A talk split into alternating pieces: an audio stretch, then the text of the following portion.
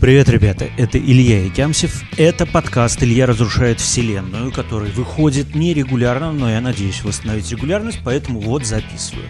Сегодня вторник, какой-то там 11 или 12 декабря, я все еще в Тбилиси, это тбилисские сезоны. Меня зовут Илья, Илья разрушает вселенную, это вот я конкретно. Вселенная, это вот мы с вами, я и все, что происходит вокруг меня.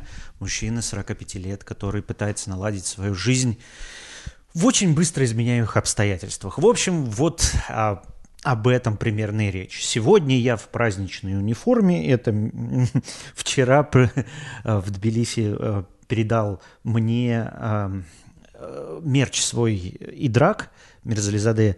И здесь вот у меня, если вы не видите или если слушаете, прямо поперек вот надпись такая очень интересная. Это шеврон, это нашивка. Э, Реальная угроза обороноспособности и безопасности государства, общественному порядку и здоровью населения. Эта цитата, я читаю со второй майки, потому что Идрак был настолько добр, что передал две безразмерные майки мне. В результате я сейчас выгляжу как американский уголовник э, с русскими причинами. А вторая майка для моей жены, ну мы знакомы, Идрак знает, ее. И поскольку моя жена миниатюрная женщина, это платье. Вот с такой вот надписью для нее. Вот, но э, это очень приятно, потому что и Драк помнит, и выпуская мерч делает. Покупайте мерч и Драка, он приколдесный, но в России его, пожалуйста, не носите. Вот, э, ну, по понятным причинам. И мне еще что понравилось, вот эта вот штука, которая спереди, это не печать, я еще раз говорю, это шеврон, это нашивка. Ее, если хотите, можно отодрать и использовать в неких других местах. Например, если вы играете панк-рок, на свою любимую жилетку или куртку можно нашить наряду с другими какими-нибудь силами, символами гражданской обороны. В общем, интересно, хороший, интересный вариант мерча, а, такой задорный, провокативный, мне все нравится. Вот, ну и плюс приятно внимание к старику. А, там а, о чем речь сегодня пойдет? Речь сегодня пойдет, как обычно, про мою работу. Я получил офер, вот я узнал об этом два часа назад. Вот, и я очень рад, потому что какой-то новый этап в шестимесячном пути, об этом поговорим. Поговорим про сериал «Слово пацана». И час назад вышел, э, вышло интервью Артур Чапарян Дудю, который я не посмотрел, но, судя по названиям, Артур пересказывает мяту-мяту семилетней давности. Дудю об этом тоже я пару слов скажу. Вот. Э, и тоже немножечко будет про какие-то вещи. Ну, давайте что-то там начинать. Вот. Но смотрите, это тбилисские сезоны с новым оффером. Я, к сожалению, не знаю перспективы моего дальнейшего нахождения в Тбилиси, но я постараюсь остаться, потому что я думаю учебными годами. Очень трудно менять школу в середине, и лучше не надо, поэтому я, мы пытаемся сделать так, чтобы наши перемещения были в каникулы, когда у моего пацана каникулы, и а, он э, ну, более свободен в переездах, это менее травматично, поэтому переезжаем мы летом. Стараемся переезжать летом и школу не менять в середине сезона. Бывает по-разному, но пока у нас все получалось. То есть я вот сколько не учусь, работаю. Что там было с оффером? Это очень... Ну, не то, что странно. Я ожидал, что в декабре будут предложения, потому что я работаю в корпоративной среде, и корпоративная среда характеризует знать чем. Во-первых, есть годовые планы, и у HR тоже. HR это люди, которые нанимают в компаниях. Если крупная компания, в декабре никто никогда не уходит из крупной компании, потому что в январе что? Годовая премия. И очень глупо менять в декабре работу. А если ты работаешь в крупной компании, даже тебе сильно не нравится, ты никуда не уходишь. А HR план нужно закрывать в этом году. То есть у них должен быть договор на работу подписан в этом. Поэтому в декабре идет вот такая вот вот, ну, это обычная практика. В крупной компании, если ты не дорасходовал какой-то бюджет, на следующий год его тебе не дадут, типа не нужен. Вот, поэтому первая половина года все там жмутся, стесняются, летом все уезжают в отпуска, а ближе к концу года выясняется, что деньги-то надо и потратить. Вот, поэтому все как-то сложилось, ну, знаете, вот как, как в старых э, историях. Это одна и та же история, которая повторяется. К сожалению, э, ну, то есть я всегда удачно менял работу в декабре. Вот самая удачная работа, которая ко мне приходила, была в декабре, но А по сравнению с тем, что было прошлый год, понимаете, я, я полгода не знал, почему мне никто не отвечает. Ну, я потом понял. Расклад, значит, такой сейчас. А сейчас а, нужно быть, если хочешь работать в Европе, тебе уже нужно быть в Европе или неким образом там сделать. Ну, то есть люди что делают? Люди обычно делают себе телефон местный и... Эм, Э, каким-то образом получают его, потому что европейские американские рекрутеры очень любят звонить. Почему, не знаю. Вот в России это уже давно ушло, а, все пишут в мессенджеры, а вот Америка и Европа позвонить – это вот ежедневная работа. А, чем отличается, даже когда война началась, а, и я искал работу тогда, мне звонили. То есть я в LinkedIn рассылал, то есть я отсылал, говорю, привет, я существую, и со мной связывались из разных стран Европы непрерывно. А, эти разговоры особо ни к чему не приводили, но здесь тоже есть закон больших чисел. То есть ты много раз что-то сделал, в результате у тебя получается какой-то остаток, даже если ты все делал глупо. У меня не очень хороший английский до сих пор, я об этом знаю, он просто звучит не очень. Вот, он звучит так, что я, ну, русский, в общем, я. И э, я пытаюсь это переделать, но у меня тоже энергии на эту переделку не совсем хватает, потому что это нужно впираться, на это нужно тратить фокус, а у меня, когда нет работы, у меня в голове стучит, где деньги. То есть э, меня семью надо кормить, э, дом. Я очень благодарен всем, кто помог мне вот в эти два месяца, переводил деньги, э, и все это. Я реально на них жил. То есть вот прям жил вот два месяца, еще вот я покрою следующий месяц. Еще раз, я не прихотливый, я не трачу деньги там на какие-то штуки, ем простое. Вот, там, ну, то есть это вот, это вот буквально какие-то ежедневные потребности, типа там купить огурцы, не знаю. Вот примерно такого рода. Но это, это, это моя интенция. Мне бы, конечно, хотелось бы быть любимым всеми, то есть получать, но вот сейчас вот даже в этих вот переговорах у меня Сейчас за первую вот эту вот часть декабря, за 12 было больше собеседований, чем за предыдущие полгода. И я там что только не делал в предыдущие полгода. И автомат сбор, он работает, кстати, автомат по рассылке резюме. Сложно, я хочу там искусственный интеллект добавить для ответа на некоторые вопросы. И все такое. Как изменился рынок? Ну, во-первых, вся Европа сейчас, вот в моем, ну, я менеджер определенного рода. И э, на все менеджерские позиции, связанные с работой с людьми, в Европе появилось требование – местный язык, причем родной. То есть прям вот на уровне родного, то есть fluent English – это было, и fluent местный. То есть в Германии наибольшее количество работы вот по моему профилю. Там просто каждый день 15-20 вакансий, Э, из этих 15, ну 20 возьмем, да, из этих 20, 18 прям на немецком написаны, вот, э, там, там, на немецком. А еще две, типа, английский надо знать, но флюент немецкий у нас такая вот штука.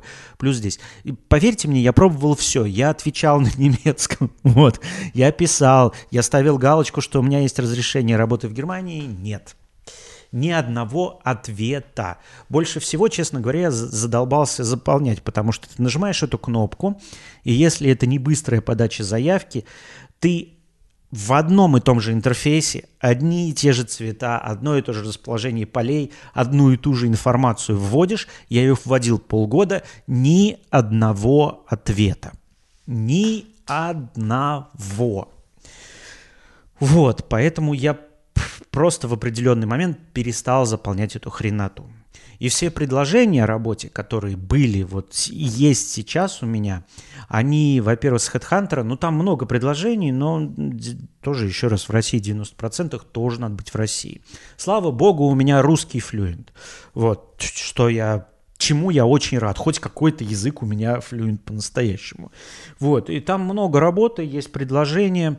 Кому-то тоже подхожу, кому-то нет, потому что в результате переговоров у тебя точно так же остается 1% предложений о работе. И... Эм, Но все это, понимаете, хоть бы куда-то шло, были бы хоть какие-то цифры, но когда у тебя ноль на радаре, там, или полтора, причем с конченными какими-то людьми, вот прям плохая контора, понимаете, плохая, ты видишь, я такие щупал, нюхал, работал, не хочу больше никогда. Вот, э, все нормально. Но сейчас вот э, достаточно толковые вот предложения и офер, который вот сегодня с утра пришел ко мне, он э, от нормальной компании, то есть и с нормальными процессами, по крайней мере на собеседовании так это выглядело. Люди вменяемые, Э, с ними приятно было поговорить на каждом уровне, на котором я общался, и там цели ясны, задачи ясны, какие-то у них потребности, в общем, нормально. Компания российская. Вот, ну пока других нет, а есть надо. Что я вам могу сказать? Рад бы был поработать на Европу, то есть меня, конечно, интересует больше оттуда, но интересовал бы я их. Э, тут был бы другой разговор, конечно. Вот, Посмотрим. У меня еще не закончились переговоры. Я взял неделю на раздумье вот сегодня с утра и буду заканчивать. Просто мне нужно закрыть все гештальты. Новых переговоров я начинать не буду. Это меня вполне удовлетворяет в текущий момент. И каким-то образом я сейчас радуюсь. То есть у меня не то что радуюсь, у меня просто в груди разжалось. Вот, понимаете, я сижу с вами и могу дышать нормально, в полную. В полную вижу, что ну да, там все такое. Второй момент это то, что я в какой-то а, в какой-то фазе вот этих поисков я, ну как сказать, э, как обычно, депрессия, торг, э, соглашение, что, возможно, я буду возвращаться в Россию. С этим оффером не нужно. Вот, это уже хорошо. Ну, так как уже хорошо, там еще и деньги платят, кроме того, что в Россию возвращаться не надо. На уровень как бы интереснее. Вот. Эм, я еще поговорил с ребятами, с которыми работал, с программистами. Да, рынок здорово просел даже для них, и те вакансии, которые были им доступны, например, за 7-8 тысяч долларов, я говорю про другие цены. А сейчас те же вакансии 3-4 предлагают. То есть цены упали в полтора-два раза даже для высококвалифицированных специалистов на новую, я имею в виду, работы. Ну, люди собираются, пытаются сохранить старую, пытаются быть полезным и правильным. Что я буду делать? Смотрите, с менеджментом у меня такая ситуация, что я достаточно квалифицирован для моего штуки, то есть я обучен. У меня следующий этап, которым я задумывался еще в прошлом году, это пойти на MBA на обучение. И я заметил, что у большинства людей, с которыми я работаю за границей, у них есть какой-нибудь хороший жирный MBA. Вот. Точно так же, как со своим программированием я собираюсь получать его в Америке или в Англии для того, чтобы это было более релевантно западному рынку и чтобы люди, ну, как бы не сомневались. Там есть онлайн-курсы, которые стоят недорого в хорошем университете. А, ну, хороший университет – это в первую очередь комьюнити людей, с которыми ты знаком. То есть вот люди твоего уровня, твоих интересах, вы с ними встречаетесь на специализированных курсах, и ты видишь рынок. Вот как я ходил вот по своей профессии, я увидел в результате за год непрерывного обучения, ну какой за год, за полтора-два года непрерывного обучения, всех людей, которые сейчас выступают на всех конференциях, да, и они меня тоже знают. То есть, когда я с ними разговариваю, да-да-да, есть такой чувак, вот он существует. И а, то же самое с MBA, но если ты берешь его удаленно, у тебя вот этого бонуса нет. И на самом деле люди, когда платят за MBA, они не только за корочку платят, но и вот за эту группу людей, с которыми они будут знакомы с разных стран. Потому что как только у тебя MBA, ты обычно меняешь работу на более крутую из-за вот этой штуки. То есть у тебя есть какая-то надежда, что это вложение, это инвестиция в себя, которая будет. MBA – это если вы не знаете, это мастер бизнес администрейшн. Это высшее, дополнительное высшее образование в менеджменте. Оно фундаментальное, то есть оно учит управлять компанией какого-то рода. То есть вот, ну, и в общем, и если хочешь с каким-то применением, то есть практически производственная ли она компания, или услуги там, или как-то еще, в общем, выбираешь. И там точно так же учишься, пишешь диплом, в общем, у тебя есть вполне официальный документ. Но вот комьюнити нет, если учишься удаленно. Хотя оно есть, и вы там помогаете, и любое обучение, если оно серьезно сделано, оно подразумевает коллаборацию какую-то со студентами, с другими людьми. Ну вот, например, я те же курсы Гарварда проходил, там прямо рекомендуют, то есть найти еще людей, которые это проводят, они дают форум, в котором идет общение и студентов, и выпускников, то есть там поддерживается именно комьюнити, они понимают, что комьюнити это хорошо. И вот, э, но я продолжу дальше инженерное свое образование, потому что, ну, я решил соломки подстелить и туда.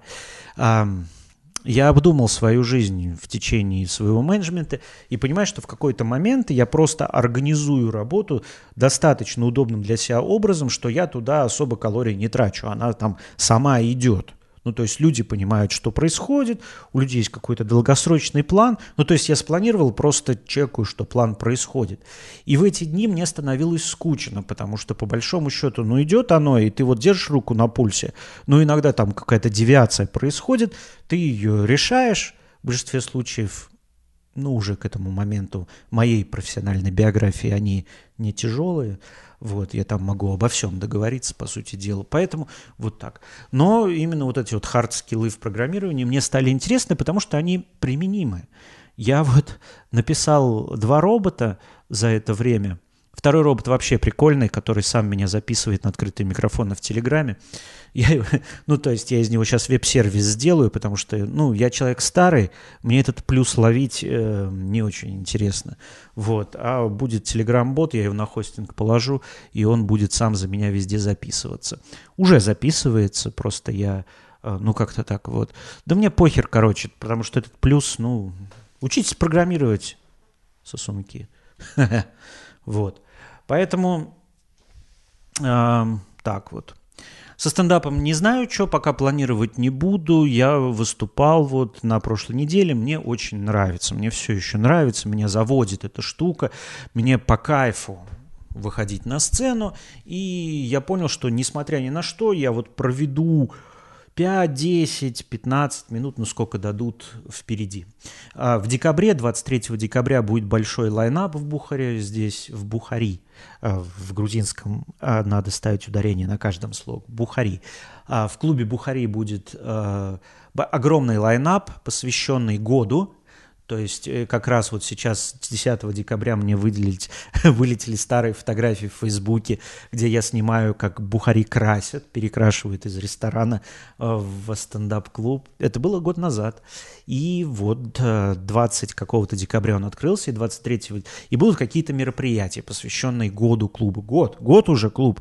А, и я очень рад, что Паша выдержал этот год, потому что суровое дело – было очень много. Вчера вот я забирал майку в клубе, э, мерч, и там снимали э, новогодние дебаты. Вот, с разными там более лучшими комиками, чем я. Более интересными, более молодыми, более веселыми. Ну, в общем, куча у них там преимуществ. На экране еще выглядит предпотрясающе. Вот. И, а, и меня тоже пригласили, то есть я там в лайнапе буду, свои 7 минут скажу. А, единственное, что я принял решение э, все-таки записать какое-то полчаса, но я не знаю, как его выпускать, то есть там нужно будет сбалансировать. Именно поэтому я собираюсь закончить, просто есть два предложения, два разговора, пока нет предложения, от э, нероссийских компаний вот, не российских юрлиц. Э, так мне будет проще дальше видеть. Я все-таки вижу свою перспективу не в России, вот, а по многочисленным причинам. Но отчасти от того, что я не молод, и я вижу, что мне вряд ли придется туда возвращаться в каком-то разумном виде. Вот. Хотя работа там дохуя, извиняюсь. Вот такие дела. Вот, ну, в общем, я оказался в такой ситуации. Она позитивная, то есть, э, несмотря на все ограничения, это движение вперед, это движение к какому-то, ну, просто деньги будут для начала. Начнем с этого. А, но вот э, всякие ограничения, о которых я рассказал, существуют. Ну и планы такие, да, я бы хотел бы продолжить учиться программировать, и я бы хотел там в системную архитектуру залезть, получше. Я не понимаю объектно-ориентированное программирование как набор инструментов. Я функциональное программирование делаю, ну, более-менее нормально, пишу тесты уже более-менее нормально, но это вот такая низкоуровневая модель мышления я хотел бы все-таки перебраться и туда. Посмотрим, посмотрим. Плюс все это обучение бесплатное, обучение по менеджменту бесплатное. Диплом котируется, диплом и вот такая штука. Окей, это по работе, можете меня поздравить. И э, еще раз всем тем, кто помогал, я понимаю, сейчас денег ни у кого нет, вот перед Новым годом. Вот я так понял, что вот к декабрю 2023 года деньги закончились у всех нахрен, у всех. И все, что сейчас происходит, ты просто работаешь и благодарен судьбе, что у тебя она есть. Окей, окей, будем благодарны судьбе. Ну, а что? Это не торг, хорошо? Я рад. Вот, просто я очень устал. Я вам честно скажу, это выдавило из меня все эмоции, которые у меня остались. Вот этот поиск работы, и я... У меня просто тоску, какую-то часть тоски сняло. Вот, это все. То есть я понял, что не, не надо уже, понятно, не надо возвращаться в Россию. И так, фу, бля, слава богу, слава богу, слава богу. Вот. Ну, то есть, возможно, там перееду в Армению. Всякое может быть. Всякое. Окей, ладно, ребят, с работой вот так. Давайте, про слово пацана меня почему-то спрашивали про него. Я не хотел смотреть, потому что я терпеть не могу эту культуру. И, честно говоря, ну, настоял сын, потому что у него там все мемы в его ленте про эти э, слова пацана. Я решил посмотреть. Ну, вместе посмотреть.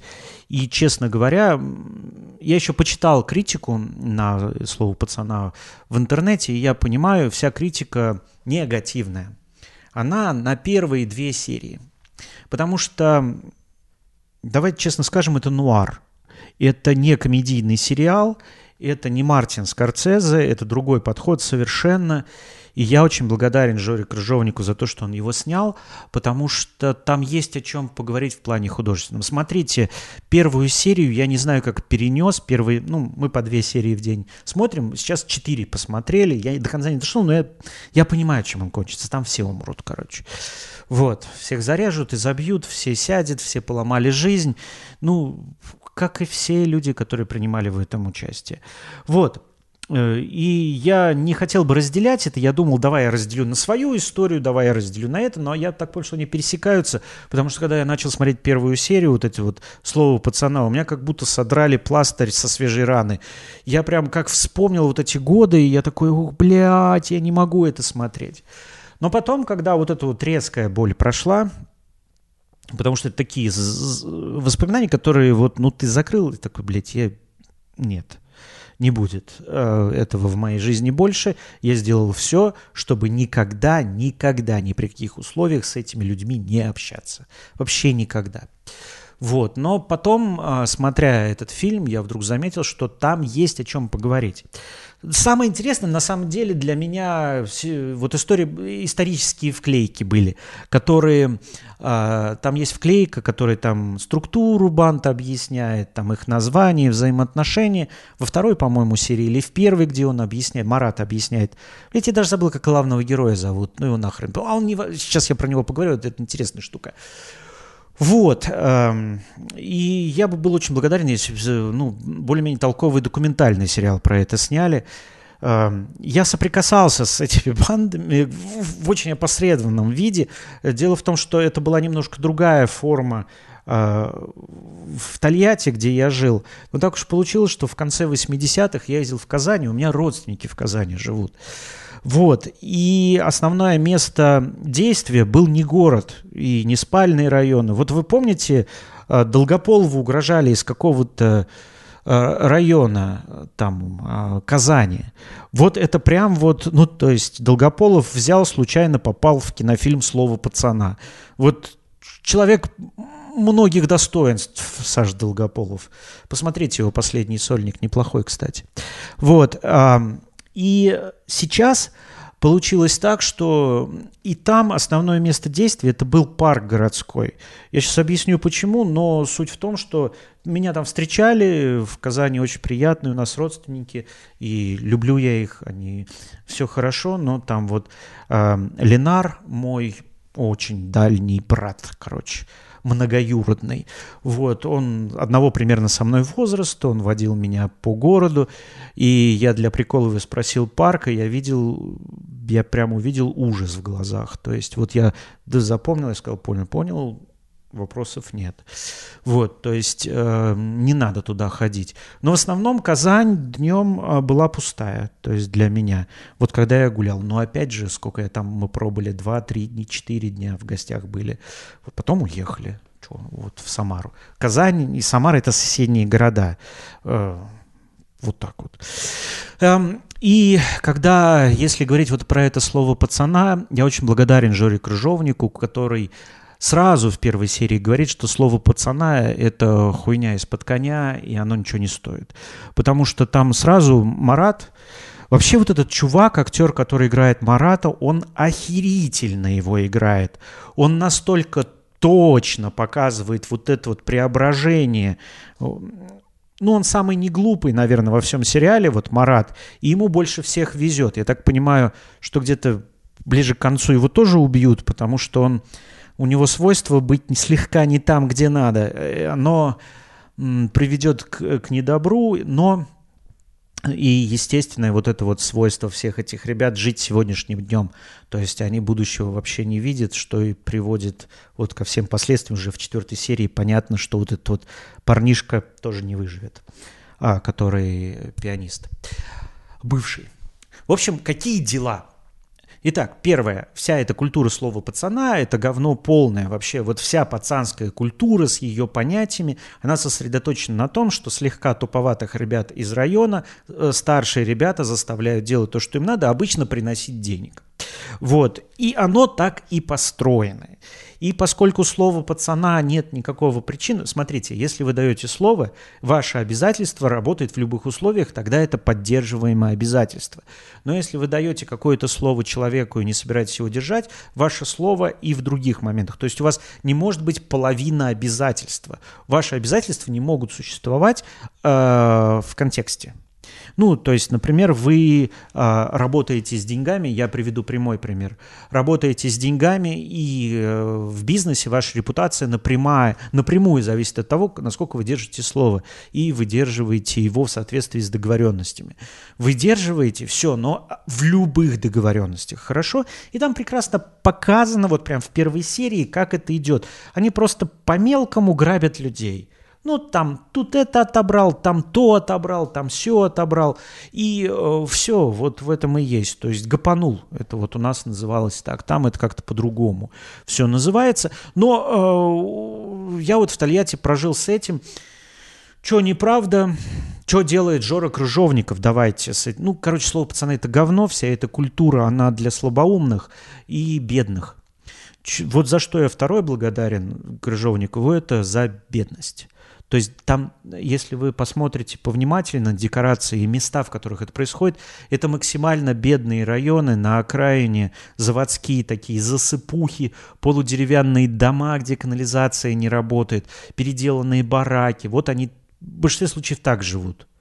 Там, вот, кстати, у Марата, отец которого играет этот ББ, ну, забыл, короче, известный комедийный актер, великолепная тоже роль, вот там тоже показано, как вот рабочий доработался, то есть там хорошо судьба это показана. Но э, в целом вот бедность показана охерительно. Со всеми вот комиссионка, я комиссионку помню, например, то есть сейчас, сейчас склейка. Я комиссионку помню, она была ровно такая, как она показана в фильме, и ровно такие же кепки там лежали. Э, у меня другая история, мы не кепки покупали, я помню, Бедность была такая, что мы месяц в трудовом лагере сидели, работали, и каждый вечер мы разговаривали, кто какую аудиокассету в комиссионке купит. Там, э, потому что русские кассеты, они были страшные, а там в комиссионку из Японии привезли прозрачные кассеты, где было видно ленту целиком, и мы просто после школы в комиссионку ходили и смотрели на это. Там на первом этаже был продовольственный магазин, где стояло в основном, ну, березовый сок. Если вы не были в советском магазине, то это значит вот там четыре полки, как в современном супермаркете примерно. Только на каждой полке вот во всю длину стоит один и тот же товар. То есть, ну вот снизу, например, березовый сок – посередине, значит, трехлитровые, такие же банки трехлитровые с яблочным соком. А сверху, ну, тоже говно какое-то. Вот, а в витринах, которые вот вы обычно сыр видите или колбасу, жир. Просто жир. Жир, нарезанный цветочками. И больше ничего, там даже ценника нет, потому что вот... И ты заходишь в этот продовольственный и, ну, я тогда не понимал, что плохого, вот. Ну, просто потому что с рождения я заходил в продовольственный. Если там что-то выкидывали, в продовольственный было не зайти. Вот. Если вы не видели советскую картошку, вы бы ее не стали покупать вообще в принципе никогда в жизни. Как и советскую курицу. Она была синего цвета, такого ярко-синего цвета, я вот помню до сих пор. И это считалось достаточно удачей купить ее. Так вот, и вот эта вся эта бедность, когда они там воруют эти кепки бедные в первой же серии, опять же, то я их прекрасно понимаю. Вот эта кепка была, бейсболка тогда называлась, у них это сеточка в Казани. Э, в Тольятти бейсболка, это было, ну вообще, то есть э, тебе надо было за право ее носить, драться на улице, потому что ее пытался снять каждый. Вот каждый. Ты выходил и буквально, ну это прям носить ее было трудом, опасным, неблагодарным трудом. Вот, ну там вообще, короче, в те времена пройтись в чем-то новом, ярком, не сером и не, не популярном означало отхватить в лоб на ближайшем углу. Просто не от того, что какая-то злость, а от того, что ну просто, блядь, невыносимо тебя таким видеть. И это тоже понятно. Вот атмосфера передана очень хорошо. Очень хорошо. Я прям там, о боже мой, вот вот как-то так это было. И это не детали, это вот не товары, это именно отношения, это именно желание вот этих вот вещей, которые были в, в четвертой серии видеомагнитофон, это как все смотрят там. Все. Смотрите, э, и я помню по Тольятти, как это было. Представляете, огромное количество людей вдруг ощутило себя, что им вообще нечего делать. И все эти штуки, они были, ну, просто как-то было понимание, что ты там работаешь, в комсомол идешь, там не в комсомол, в каблуху, что-то там занимаешься, мастер на заводе, но всю жизнь дрались. То есть это какими-то волнами было, то есть в Самаре это были фураги, в 60-е, 70-е, дальше были другие какие-то нормы образования, скажем так. Потом это бандиты, потом перестреляли всех. Но я смотрю на это все и понимаю, что повезло ровно тем, кого не выкидывали. То есть там убийство Яралаша и вот выкидывание из банды его товарища, который заврался, на самом деле спасло ему жизнь, потому что абсолютно все эти люди закончили либо в тюрьме, либо на кладбище, либо в тюрьме и на кладбище. Другого варианта не было, они спивались. Да, сразу, чего там главного нет в этом сериале? В этом сериале нет наркоты. А на самом деле это была главной проблемой, которая была. То есть он как-то обошел, ну про это снят фильм «Игла» с Цоем в главной роли, вот, который, ну, показывает вот эту проблему. Там Цой тоже играет вот такого лихого гопника, но э, это более правдивая история. Потому что большая часть вот этих людей, они умерли от наркоты. У меня э, подъезд, в котором я жил, там буквально три этажа, там на каждом этаже был передоз кое-где и семейный. Вот, это была такая штука, что она просто выкосила. То есть она... Помните, что люди, которые начинают употреблять наркотики, большая часть умирает с первого укола. Вот, об этом мало кто говорит, то есть в основном с вами разговаривают наркоманы, которые выжили после первого укола, но процентов 50 отъезжает сразу. Во-первых, потому что там не наркотики чаще всего тебе продадут, если ты неопытный покупатель, а во-вторых, ты свои дозы не знаешь, и ну вот.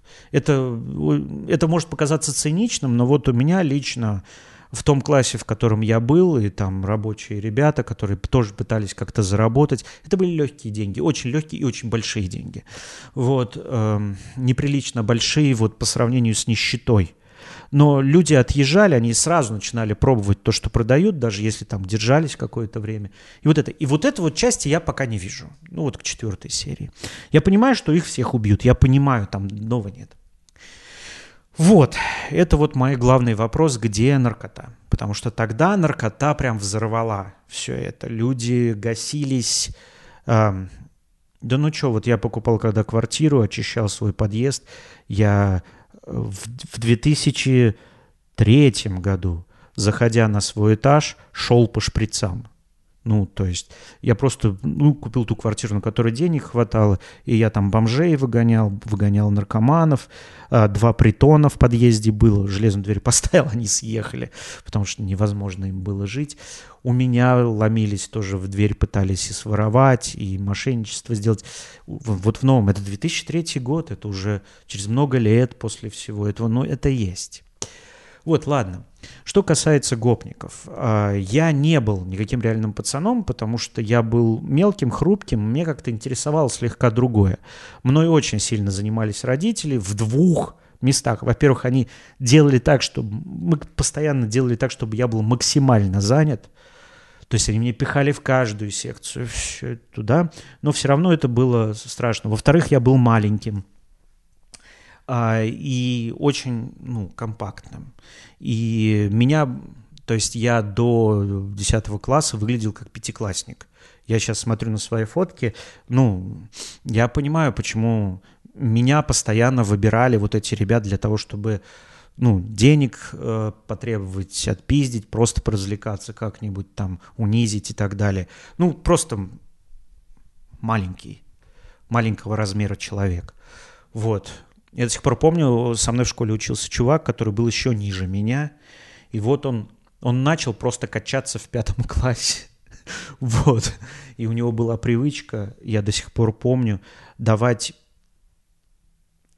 в лоб сразу после того, как на него кто-то посмотрел.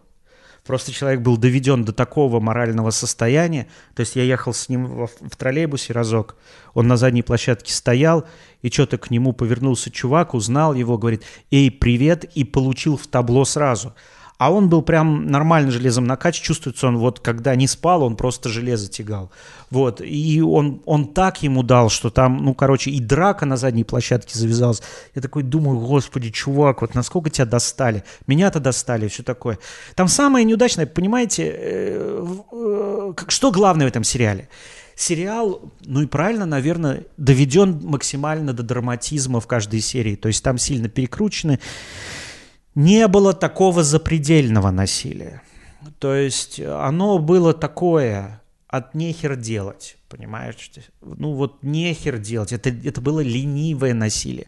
То есть на самом деле это было больше морального, если тебя ловили в другом районе, тебя не столько били, сколько унижали э, разговором. То есть ты стоишь, с тобой могли разговаривать не в своем районе час, два, ты понимаешь, что тебя ограбят – ты понимаешь, что ну, при случае в табло еще присунут. Но, кстати, в лицо редко били, били в живот. Вот тоже, кстати, момент, что там очень в этом сериале очень быстро они восстанавливаются. Нет, ты не будешь бегать. Ты будешь неделю лежать после драки, потом еще неделю там чувствовать себя не так. Ну, там просто у тебя костей не хватит. А там вот Марату прилетает так, ну, минимум два раза, что там, ну, полгода бы лежал. Там просто сотряс явный.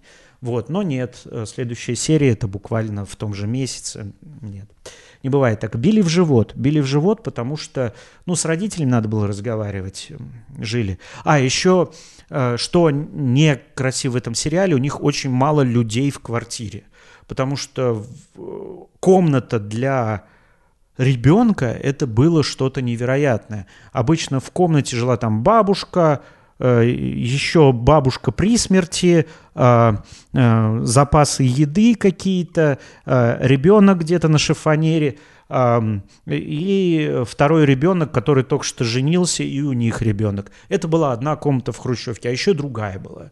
Еще кухня, где все пересекались, поэтому все выходили на улицу, невозможно было дома, потому что ты все время смотрел кому-то в лицо. Вот, и это, это была огромная там заполненность, плотность жизни.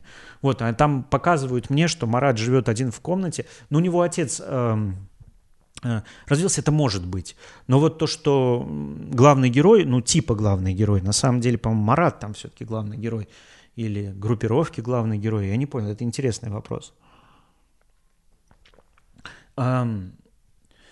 Вот э, это невозможно, чтобы одинокая женщина с двумя детьми жила в, в квартире на три комнаты, на, на две комнаты и кухни, нет, нет, нет. Это она жила в одной комнате в коммуналке, и там просто все делали вид, что спят, пока родители трахаются. Ну вот э, так жили. Собственно, э, это вторая моя претензия, то есть богатовато живут, ну, то есть богато. А, и еще какая. То есть что такое перекручено? Никто не старался никого убить. То есть термин «убить» не звучал. Звучал термин «подраться» как развлечение. То есть раз в квартал, раз в три месяца была большая драка. Каждый раз по тупому поводу, по абсолютно тупому. Чаще всего какая-то баба что-то там сказала. Потом разбирались все это, но драка была общим развлечением. У нас там был пустырь, на нем дрались район на район. И это было почетно, то есть там не доводили до больницы, ничего, били, били серьезно, но не насмерть. То есть вот. И, ну, это было почетно. То есть я до сих пор помню, как там один парень, достаточно крупный, он настолько удачно подрался, что получил два фонаря. То есть у него на каждом глазу был огромный чернющий фингал. И что там на районе было? То есть он просто шел по улицу, ему кидали под ноги деньги, цветы, конфеты, женщины сами ложились «возьми меня». То есть я в жизни не видел настолько популярного человека, как этот. Ну, просто это была типа красная дорожка каждый день. Вот, но вот, это было такое, то есть типа романтичное. И то, что там Яралаша убивают в определенный момент, вот это вот неправда. А, никто не прыгал на головах, ничего, э, этого не было. Это просто, это была бы случайность. То есть никто этого не доводил, не надо завтра эти все прекрасно понимали последствия. Вот в этом сериале, потому что он быстро идет, я тоже так понимаю, там надо быстро развивать события, а, потому что, ну, на самом деле, вот то, что происходит в сериале, оно там в реальной жизни заняло бы, ну, лет пять. Ну, вот это вот постепенное скатывание. Они там каждую серию все хуже. Вот. Я понимаю претензию, но быт описан нормально, он просто выкручен на многие вещи. Там типа проломить голову это было это недостойно. Ну, то есть этого не надо. Да, там вот, ну, то есть, да, я бегал от района к району, да, я ходил в местный парк, дискотека показана невероятно, правильно, хорошо, прям пофазово, как она происходила. Сперва быстрые танцы, потом медляк, потом кто-то посмотрел на чью-то женщину и драка. Вот прям идеально. Поэтому, естественно, я не ходил в никакие дискотеки, и упаси боже, блядь, ты просто перехватишь в табло, потому что был в радиусе двух километров. Ну и что только не было, естественно. Я до сих пор помню. Ну, у меня отобрали три велосипеда в моей жизни. Я до сих пор помню. Это прям был такой гоп-стоп, который пфф, не, не забудешь. И я спас один велосипед, но мне пришлось проехать весь центральный район Тольятти на максимальной скорости. Я не знаю, откуда у меня калории возникли. За мной гнались три человека, тоже на велосипедах. Вот. Но я доехал до своего района, успел там залететь куда-то. Еще, понимаете, то есть еще дверей не было вот этих вот, они не закрывались. То есть ты мог зайти в подъезд и просто с тебя собирали деньги в том же подъезде. Вот. То есть hello, вот такие дела. Но это все было как бы не страшно. Так, что там конкретно неправда? Конкретно неправда, что этого пацана э, взяли в банду. Его не могли взять в банду, вот этого пианиста не при каких условиях, потому что он выглядел не как они. Самая страшная вещь – это выглядеть не как все. Всегда так было. Я до сих пор помню, когда я повесил серьгу, я уже и в хорошую школу ходил в неплохом районе, но я, блин, вот каждый день, временами не по одному разу, пояснял – мне было очень трудно пояснять, что это, блядь, просто красиво. Это ничего не значит. Там все искали знаки. Что на что похоже, что зачем следует, от нечего делать. И перехватывал я за это, поэтому мне, как говорят, ты в 40 лет сижу, блядь, я, я ее не сниму, идите нахер, это моя биография. Вот, и эм, это все было очень тоскливо и действительно, но еще и взрослые вступались.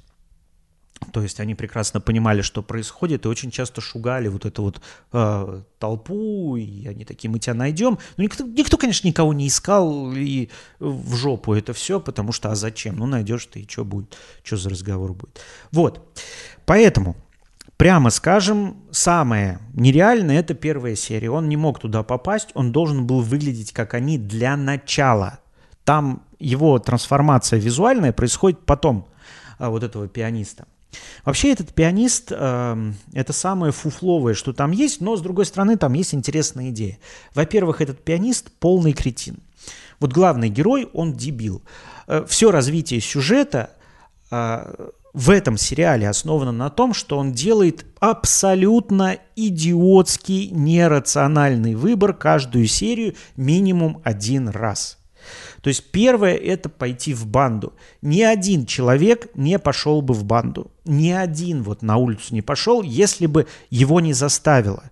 Большая часть людей, которые ходил... Ну вот я жил в классе, я учился в классе, вот моя первая школа, я поэтому в одноклассники не захожу. Я там зарегистрировался, а потом лет через 10 зашел, у меня там 85 писем «Помоги на зоне». Я такой, о, и спасибо, ребят. Рад был вас всех видеть. Вот. А, и у меня очень многие сидели, но никто не стремился. Скажем так, людей выгоняли их отцы пьющие, их просто били дома, и человек не хотел идти домой, потому что там пьяный отец, три тысячи лет, отвратительный запах, в общем, неустроенность абсолютная. Вот они сидят на улице, и их это выгоняло. У него дома все было нормально, и с этой точки зрения ему незачем было быть на улице. У него дома был сейфхаус бесполезный.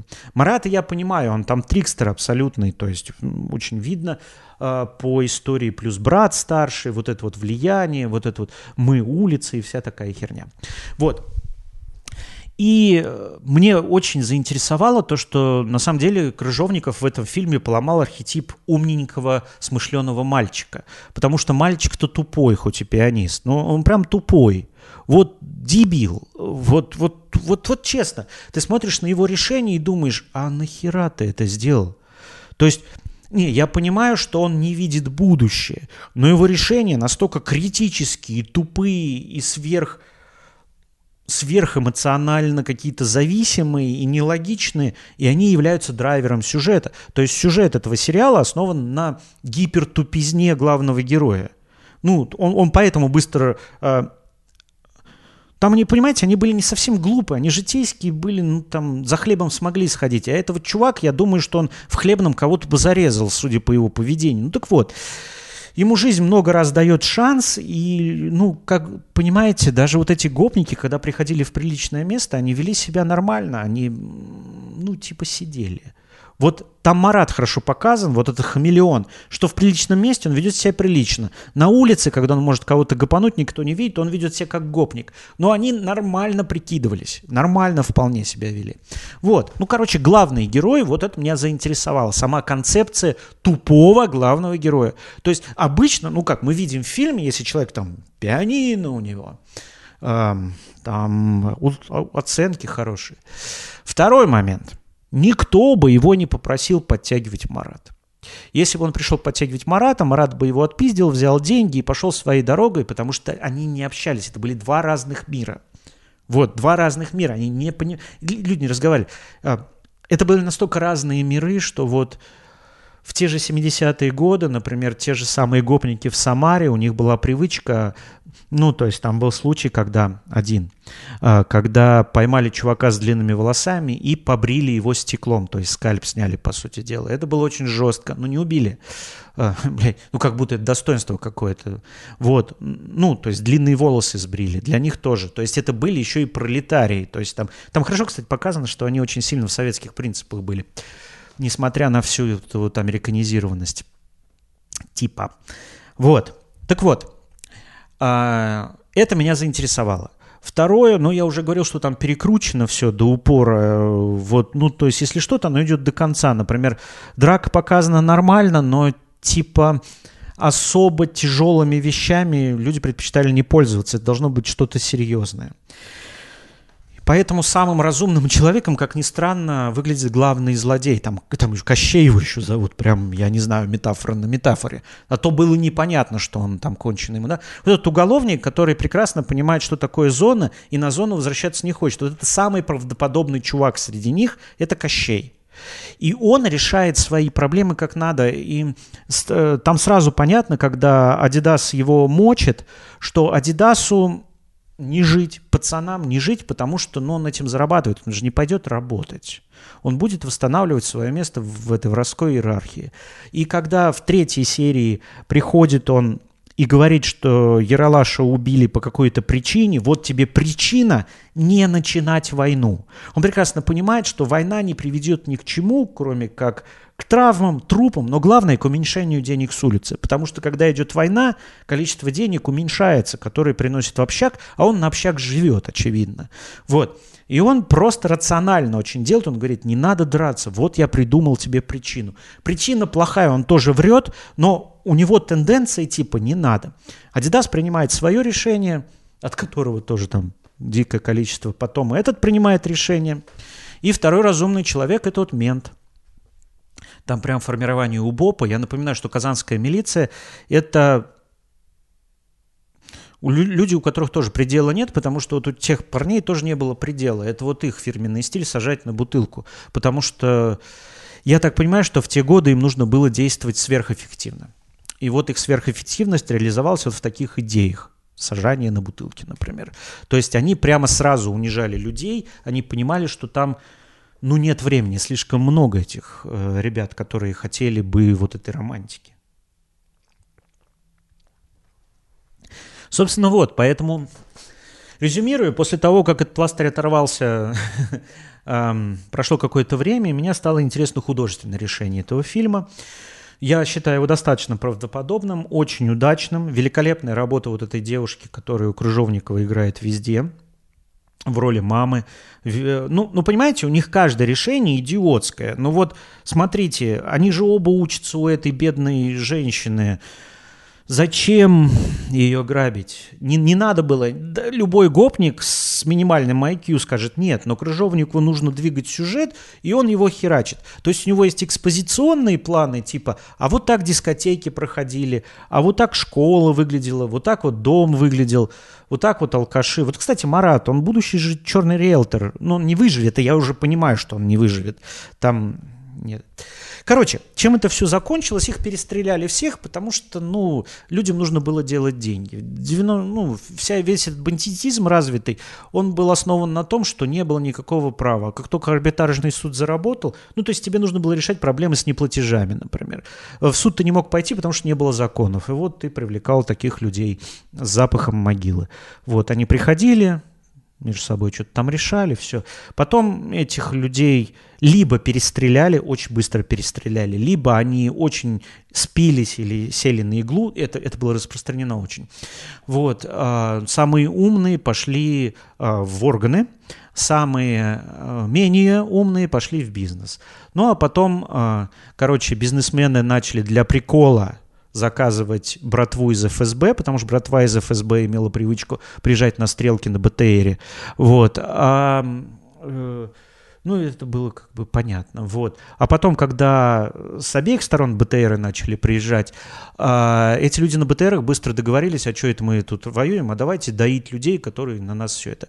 И началось э, с того, что люди отстегивали какой-то процент, а потом к ним из того же ФСБ начали приходить люди, говорят, знаешь что, вот у меня сын есть, я думаю, что твоя компания ему очень подойдет, поэтому пошел нахуй. Вот. И так перераспределилось. Это, это начало двухтысячных было. Но там вся история идет до 95-го. Понятно, что всех их перестреляли, кого не успели вы. То есть там, ну, я еще раз говорю, повезло пацану, которого выкинули из банды. У него путевка в жизнь э, как-то так получилась. То есть чушпаны выжили. Как то ни странно. Ну, как и должно было быть на самом деле. Вот. А потом арбитражный суд заработал. Арбитражный суд был хороший, даже я в нем выигрывал дела. Вот когда не платежи тебе идут по договору, вот ты говоришь, вот договор, арбитражный суд говорит, вот договор, давай плати. Вот, и направляет прямой запрос, и у него человек снимает деньги тебе. Удобно. Вот, бандиты не нужны. То есть тебе не надо с ними работать. А так я видел, как эти переговоры. На самом деле там все переговоры были «здрасте, здрасте», так, так, понятно, понятно. Все, деньги заплатили. Там никто не дрался, никто не наезжал. Очень тихие люди, молчаливые. Вот, но все умерли, потому что когда появились настоящие деньги. В Тольятти было то же самое, то есть мне дочь позвонила, а там также было, да-да, господи. Целый город, 700 тысяч человек, некому работать. Но наибольшая проблема была наркотики. Очень много людей умирало, наркота была везде. И до сих пор Тольятти, ну, один из лидеров э, страны по ВИЧ-инфекции. Тоже поэтому. Наркота. Наркота была реальным злом. Все это было детские игры по сравнению с наркотой. Собственно, вот, поэтому мне понравилось в результате. То есть я могу сказать, что к нему, конечно, много претензий, много приколов, но как художественное решение это интересно.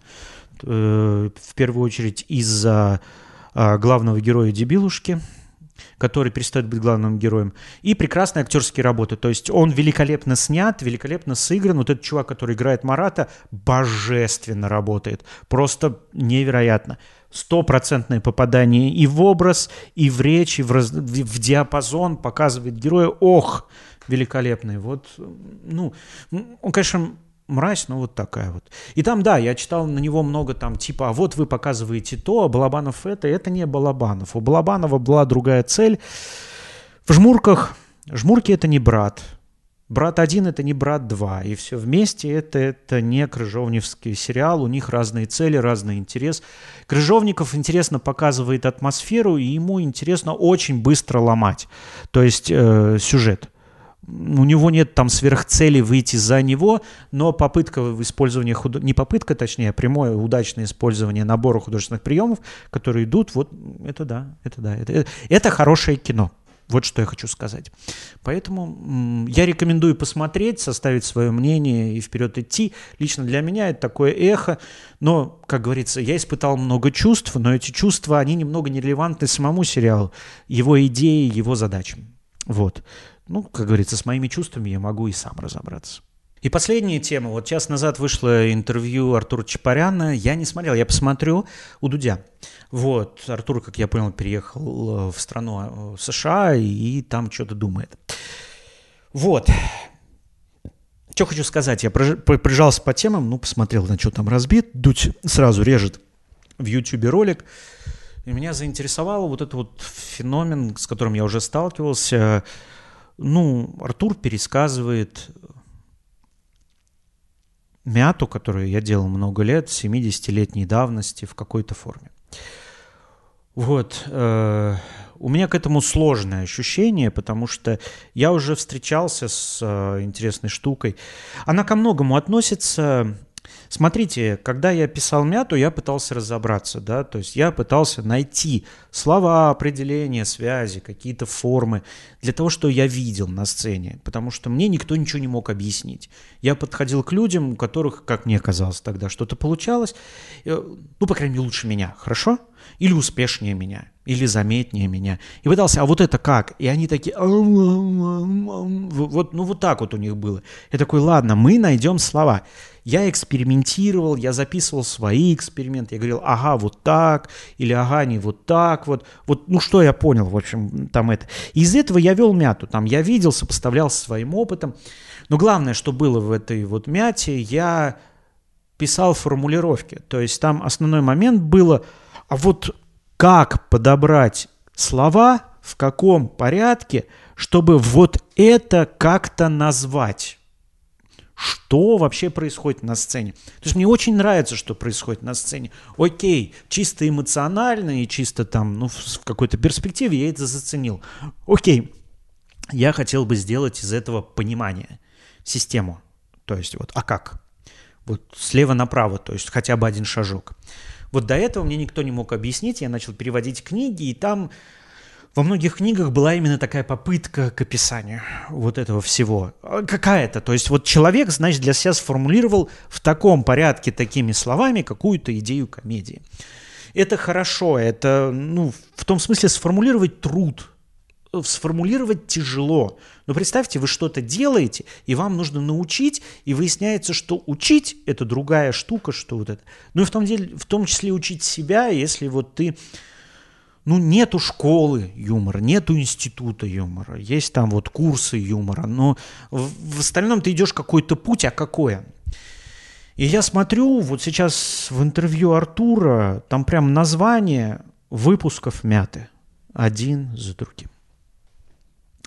И сижу, думаю, ладно, ну, и вдруг понял, что, ну, в том смысле я никогда не гнался, я писал мяту для себя и переводил для себя и вот для ребят. Вот у нас была группа в Самаре человек 5, которым 10, которым это интересно вообще. Ну, то есть мы все несколько лет влезали в одну машину легковую.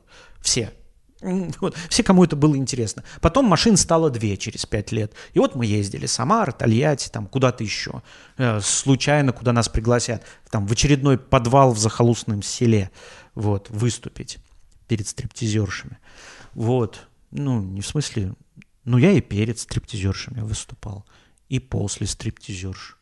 И, ну, в смысле, перед стриптизершами на сцене, а потом стриптизерши. Всякое было. Вот. И когда я пытался сформулировать, я заметил очень интересную штуку. Во-первых, э, клуб любителей комедии, клуб изготовителей комедии разделился на две части. Одни читали книги и обсуждали, другие говорили, читать не надо. Феномен был в том, что те люди, которые книги не читали, они говорили цитатами из тех же книг, потому что если они их не читали, им товарищи говорили какие-то советы цитатами из этих книг, получается, что они просто не дочитали книгу, ну, то есть у них обрывочные сведения. Потому что на самом деле вот эти формулировки, они были одинаковые. Ну, то есть вот выходила книга, и все такие, ага, давай пробовать, давай пробовать. И разговор шел теми терминами. Через некоторое время я заметил, что какая-то оценка чего-то, вот когда я начал задумываться, а как мне лучше сказать про какие-то концерты, как мне лучше сказать про комика, как сформулировать, что это, вот наиболее точно попасть словом, а, я заметил, что мои вот формулировки, то есть я такой, вот смотри, вот эти пять слов подряд, которые ты только что сказал другому человеку в другом контексте, написал я, потому что я их писал.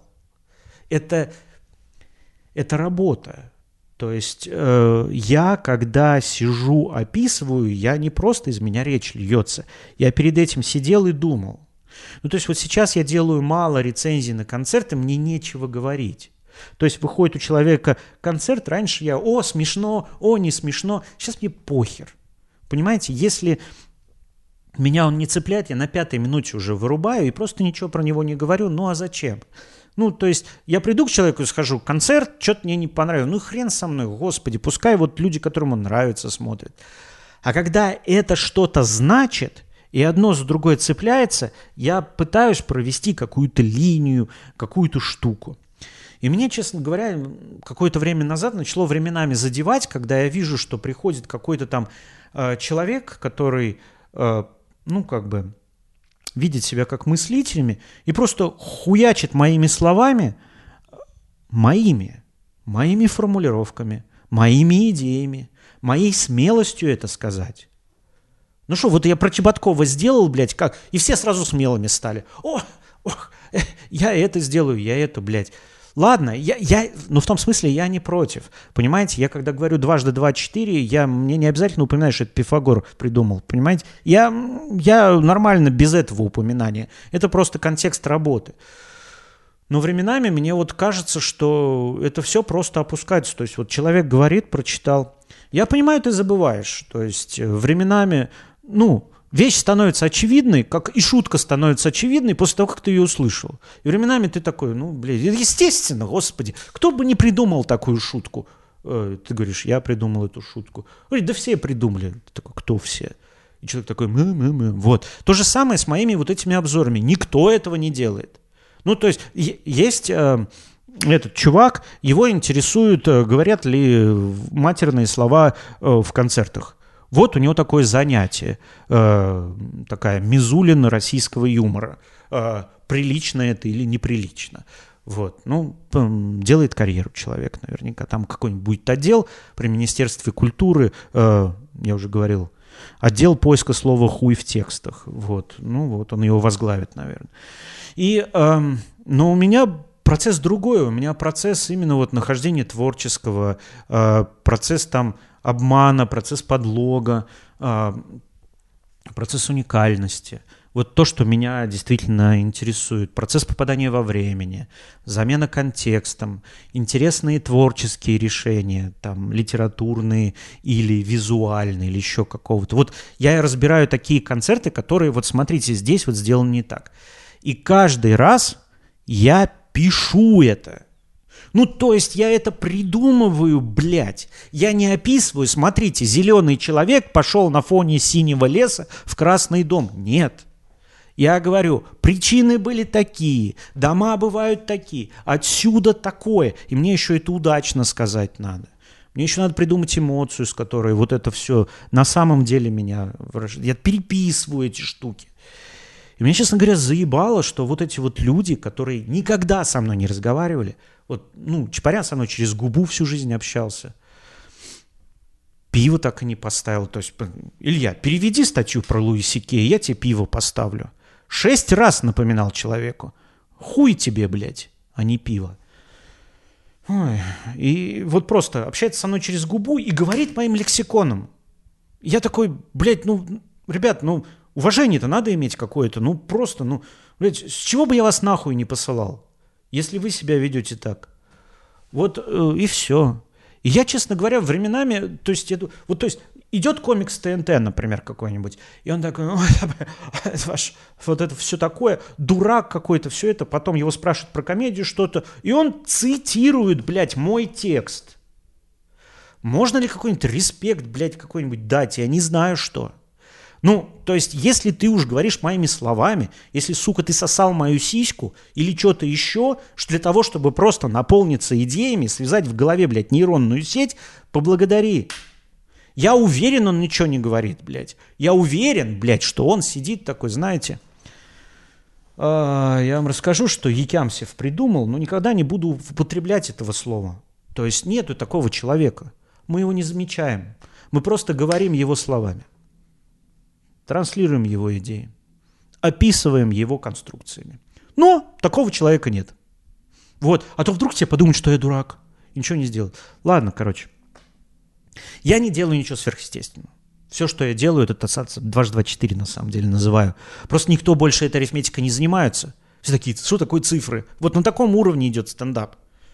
И я не встречаю никакой критики. А, есть, есть, вот на ноже, по-моему, была неплохая критика. Ну, хоть какое-то начало, хоть осмыслить, что происходит в стендапе. Попытка. Не просто сказать, ой, как это смешно, прохуй, а как это? То есть как это отзывается, как вот ходит человек, как он куда... Вот, что происходит, блядь?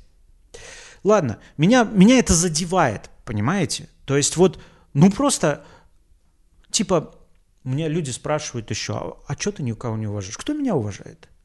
Я в рот ебал, блядь. Вот э, просто если ты ходишь, говоришь моими словами мои идеи, потом общаешься со мной через губу, через подхахатывание, да пошел ты.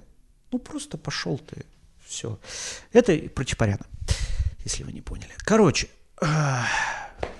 посмотрю, посмотрю.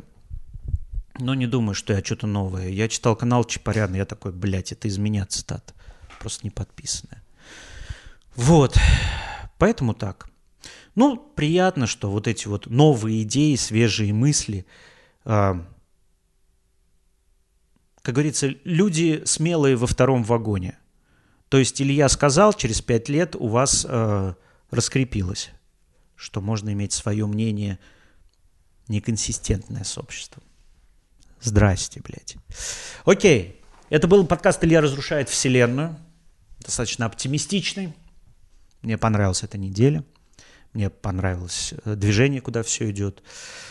Эм, все очень странно. Ну, наверное, в этом и есть жизнь, что она идет не запланированная, не в тех критериях, ой, и даже и не тем темпом. Но, с другой стороны, как-то справились. Еще раз благодарю вас всех, ребят, которые меня поддерживали. Это выпуск тоже будет с координатами, потому что мне еще до зарплаты дожить надо. Вот. Эм, ну, я у брата займу, наверное, еще раз, но посмотрим.